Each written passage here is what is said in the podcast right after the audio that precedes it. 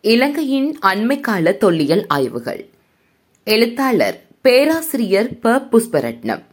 அம்பாறை மாவட்டத்தின் வரலாற்றிலிருந்து மறைந்து போகும் ஒரு சைவ தமிழ் கிராமம்.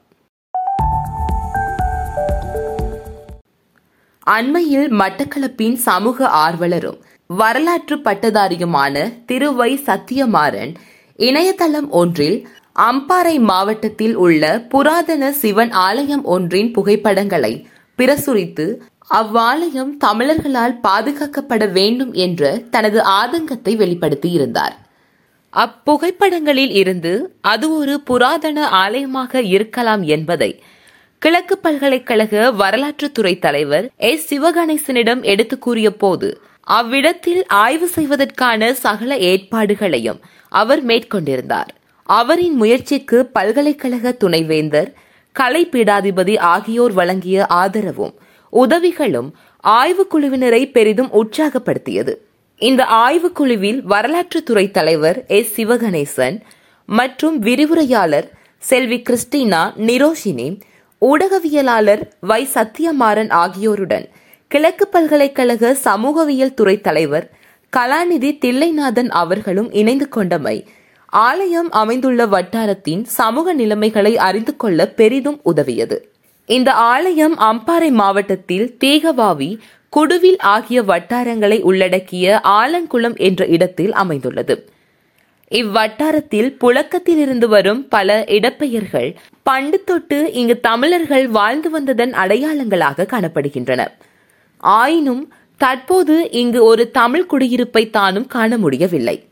இந்நிலையில் ஆலய சுற்றாடலில் பரந்த அளவில் வாழ்ந்து வரும் ஏனைய இன மக்கள் தமிழர்கள் இங்கு வாழவில்லை எனவும் அவர்கள் கரும்பு தோட்டங்களில் வேலை செய்வதற்காக இங்கு வந்தபோது அவர்களின் வழிபாட்டிற்காகவே முன்பொரு காலத்தில் கட்டப்பட்ட ஆலயமே தற்போது அழிவடைந்த நிலையில் காணப்படுகிறது என அவர்கள் எம்மிடம் கூறிய புதுக்கதை எமக்கு அதிர்ச்சியான செய்தியாகவே இருந்தது. ஏனெனில் இற்றைக்கு ஐந்து தசாப்தங்களுக்கு முன்னரே குடுவில் என்ற இடத்தில் கண்டுபிடிக்கப்பட்ட பிராமி கல்வெட்டுக்களை ஆய்வு செய்த பேராசிரியர் பரணவிதான அக்கல்வெட்டுக்களில் ஒன்றை ஆதாரமாக காட்டி இற்றைக்கு இரண்டாயிரத்து இருநூறு ஆண்டுகளுக்கு முன்னரே இவ்விடத்தில் வாழ்ந்த திசை என்ற தமிழ் பெண்ணின் தலைமையில் தமிழ் வணிகர்கள் ஒன்று சேர்ந்து வர்த்தக நடவடிக்கைகளில் ஈடுபட்டதை உறுதிப்படுத்தி இருந்தார். பேராசிரியர் இந்திரபாலா இலங்கையில் இரண்டாயிரத்து முன்னூறு ஆண்டுகளுக்கு முன்னரே தமிழர்கள் மொழியால் ஒரு இனக்குழுவாக வாழத் தொடங்கியதற்கு இக்கல்வெட்டையும் முக்கிய ஆதாரமாக காட்டுகின்றார். அண்மையில் கிழக்கிழங்கையில் மேற்கொள்ளப்பட்ட தொல்லியல் மேலாய்வில் எழுத்து பொறித்த மட்பாண்ட சாசனங்கள் பல கண்டுபிடிக்கப்பட்டுள்ளன. இரண்டாயிரம் ஆண்டுகளுக்கு முற்பட்ட இச்சாசனங்கள் தமிழ் மொழியில் தமிழ் வரி வடிவத்தில் எழுதப்பட்டுள்ளன. அவற்றுள் நாகன் நாகன் தம்பன் வண்ணகன் முதலான பெயர்கள் பொறித்த சாசனங்கள் சிறப்பாக குறிப்பிடத்தக்கன.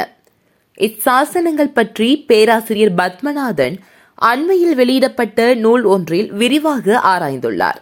இவ்வகையான மட்பாண்ட சாசனங்கள் தமிழகத்தை அடுத்து கிழக்கிழங்கையிலும் கண்டுபிடிக்கப்பட்டுள்ளமை கிழக்கிழங்கை தமிழரின் பூர்வீக வரலாற்றுக்கு புது வெளிச்சமூட்டுவதாக உள்ளது. தொல்லியல் அறிஞர்கள் தமிழகத்திலிருந்து இலங்கைக்கு பெருங்கற்கால பண்பாடு என்ற புதிய நாகரிகத்தை அறிமுகப்படுத்தியவர்கள் நாக இன மக்கள் என கூறப்படுகின்றனர். இப்பண்பாட்டு மக்கள் கிழக்கிழங்கையில் வாழ்ந்ததற்கான ஆதாரங்கள் பல இடங்களில் கண்டுபிடிக்கப்பட்ட நிலையில் அப்பண்பாட்டு மக்கள் பயன்படுத்திய மட்பாண்டங்களில் நாகன் நாகன் முதலான பெயர்கள் இடம்பெற்றிருப்பது. கிழக்கிழங்கையில் வாழ்ந்த பூர்வீக தமிழர்கள் நாக இனக்குழுவை சேர்ந்தவர்கள் என்பதை மேலும் உறுதி செய்வதாக உள்ளது. இவ்வரலாற்று பின்னணியிலேயே அம்பாறை ஆலங்குள ஆலயத்தின் தோற்றத்திற்கான காரணங்களை நோக்குவது பொருத்தமாகும். நீண்ட காலத்துக்கு முன்னரே ஆலங்கேணியில் வாழ்ந்த தமிழர்கள் இவ்வாலயத்தை கைவிட்டதன் காரணமாக தற்போது இவ்வாலயம் பெருமளவுக்கு அழிவடைந்து ஆலமரங்களுக்கு மத்தியில் வழிபட முடியாத ஆபத்தை தரும் வெறும் கட்டிடமாக காணப்படுகிறது. ஆலயத்துக்கு உள்ளேயும் வெளியேயும் வளர்ந்துள்ள பெரிய ஆலமரங்களின் கிளைகளும் வேர்களும் ஆலய சுவர்கள் சிலவற்றுக்கு பாதுகாப்பு அரண்களாக உள்ளன. இவ் ஆலயம் சிறிய விமானத்துடன் கூடிய கற்ப கிரகம் அந்தராளம் முன்மண்டபம் பழிபீடம் கொடிக்கம்பம் என்பவற்றைக் கொண்டு கட்டப்பட்டதை ஆய்வுக்குழுவினரால் அடையாளப்படுத்த முடிந்தது. நீண்ட கால வரலாற்றை கொண்டிருக்கும் இவ்வாலயம் பிற்காலத்தில் சேமிந்து கொண்டு மீள் உருவாக்கம் செய்யப்பட்டதை ஆலயத்தின் கட்டட வடிவங்களும் விமானத்தின் கலை வடிவங்களும் உறுதி செய்கின்றன. ஆயினும் இவ்வாலயம் மிக தொன்மையானதென்பதை ஆலயத்துக்கு உள்ளேயும் வெளியேயும் புதையுண்டு காணப்படும். பெருமளவு செங்கற்கள் உறுதி செய்கின்றன. அதிலும் கற்பக்கிரகம் அந்தராலம் என்பவற்றின் உட்பாகங்கள் முழுக்க செங்கற்களால் கட்டப்பட்டவையாக காணப்படுகின்றன. செங்கற்கள் கொண்டு கட்டப்பட்ட அந்தராலத்தின் முன்பக்க சுவர் சீமந்து கொண்டு பூசப்பட்ட நிலையில் செங்கற் சுவர் தெளிவாக காணப்படுகின்றது. இந்த வேறுபாடுகளை கொண்டு செங்கற்களால் கட்டப்பட்ட கற்பக்கிரகம் அந்தராலம் ஆலயத்தின் தொடக்க கால நிலையில் அதன் வெளிப்புறம் மட்டும் பிற்காலத்தில் சீமெந்து கொண்டு மீள் உருவாக்கம் செய்யப்பட்டதாகவும் முன்மண்டபம் பழிப்பிடம் முதலான கட்டிடங்கள் ஆலயம் தோன்றிய கால அத்திவாரங்களை அடிப்படையாக கொண்டு கட்டப்பட்டதாக அல்லது ஆலயத்தை விரிவுபடுத்த பிற்காலத்தில் சீமெந்து கொண்டு கட்டப்பட்ட ஆலய பாகங்களாக இருக்கலாம் என கூற முடியும். இவ் ஆலயத்தின் தோற்ற காலத்தை உறுதியாக கூறக்கூடிய கல்வெட்டுகளோ விக்கிரகங்களோ இதுவரை கிடைக்கவில்லை. ஆலயத்தின் கற்பகிரகம் அந்தராளம் என்பவற்றுக்கு உள்நுழைய முடியாதவாறு பெரிய ஆலமர வேர்கள் காணப்படுகின்றன. அதற்குள் கொடிய விசப்பாம்புகள் குடியிருப்பதற்குரிய தடயங்கள் பரவலாக காணப்படுகின்றன. இதனால் அச்சமின்றி அக்கட்டட பகுதிகளுக்கு சென்று ஆய்வை மேற்கொள்ள முடியவில்லை. இருப்பினும் வெளியிலிருந்து எடுக்கப்பட்ட புகைப்படங்களைக் கொண்டு கற்பகிரகத்தில் தெய்வ விக்கிரகங்களை வைப்பதற்கு பயன்படுத்தப்பட்ட பீடம் முழுமையாக சிதைவடைந்துள்ளமை தெரிகின்றது. அவ்விடம் ஆழமாக தோண்டப்பட்டு பீடம் இருந்த இடம் பெரும் குழியாக காணப்படுகின்றது. பீடத்தின் பின்பக்க சுவரில் இருக்கும் திருவாசி புகைப்படர்ந்த நிலையில் அதன் கலை வடிவங்கள் தெளிவற்று காணப்படுகின்றன.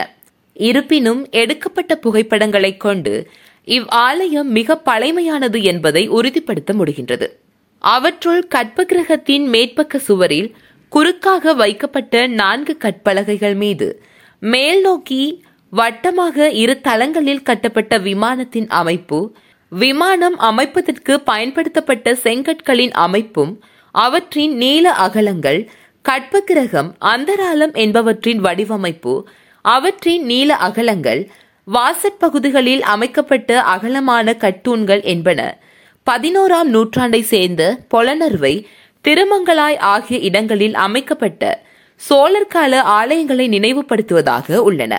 எதிர்காலத்தில் தொல்லியல் திணைக்கள அனுமதியுடன் இவ் ஆலய பகுதியில் விரிவான தொல்லியல் அகழ்வாய்வு மேற்கொள்ளப்பட்டால் இவ் ஆலயத்தின் தோற்ற காலம் அதன் கலைமரபுகள் வழிபடப்பட்ட தெய்வங்கள் காலரீதியான ஆலய வளர்ச்சி மாற்றம் ஆலயத்துக்கு சொந்தமாக இருந்த அசையும் அசையாத சொத்துக்கள் ஆலயத்தை பராமரித்த மக்கள் வழிபாட்டு மரபுகள் தொடர்பான பல உண்மைகள் வெளிச்சத்துக்கு வரும் என்பதில் ஐயமில்லை.